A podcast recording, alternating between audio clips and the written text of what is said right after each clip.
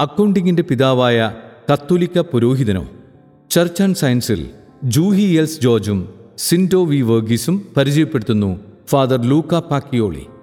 ശാസ്ത്രലോകത്തെ കത്തോലിക്ക സഭയുടെ സംഭാവനകളെക്കുറിച്ച് നമ്മൾ അല്പമൊക്കെ ബോധവാന്മാരാണെങ്കിലും അതിന്റെ വ്യാപ്തി ഏതെല്ലാം മേഖലകളിലേക്ക് വ്യാപിച്ചിട്ടുണ്ട് എന്ന തിരിച്ചറിവ് തീർച്ചയായും നമ്മളെ അതിശയിപ്പിക്കും. അത്തരമൊരു സംഭാവനയാണ് ഇന്നത്തെ പരിചയപ്പെടുത്തൽ.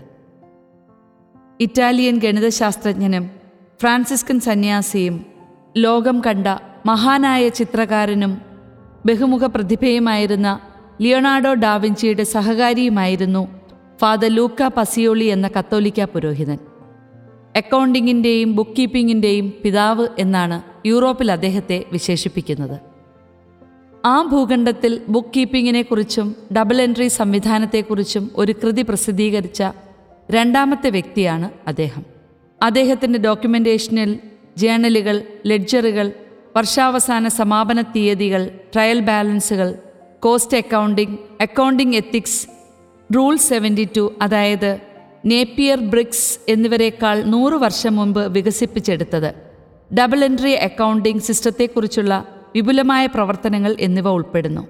പാക്കിയോളി ഗണിതശാസ്ത്രത്തെക്കുറിച്ചും നിരവധി കൃതികൾ പ്രസിദ്ധീകരിച്ചു. അതിലൊന്നിൽ വ്യാപാരി ഗണിതത്തെക്കുറിച്ച് വിവരിക്കുന്നു. അതായത് ബാർട്ടർ എക്സ്ചേഞ്ച് ലാഭം മിക്സിംഗ് മെറ്റൽസ് ബീജഗണിതം മുതലായവയെക്കുറിച്ച്. അക്കൗണ്ടിംഗ് രംഗത്തെ പാക്കിയോളിയുടെ പ്രവർത്തനങ്ങൾ വ്യാപാരങ്ങൾ അവയുടെ പ്രവർത്തനങ്ങളെ നോക്കിക്കാണുന്ന രീതികളിൽ ഒരു വിപ്ലവം തന്നെ സൃഷ്ടിച്ചു. തന്മൂലം വ്യാപാര മേഖലകളിലെ ലാഭവും കാര്യക്ഷമതയും ക്രമാതീതമായി വർദ്ധിച്ചു.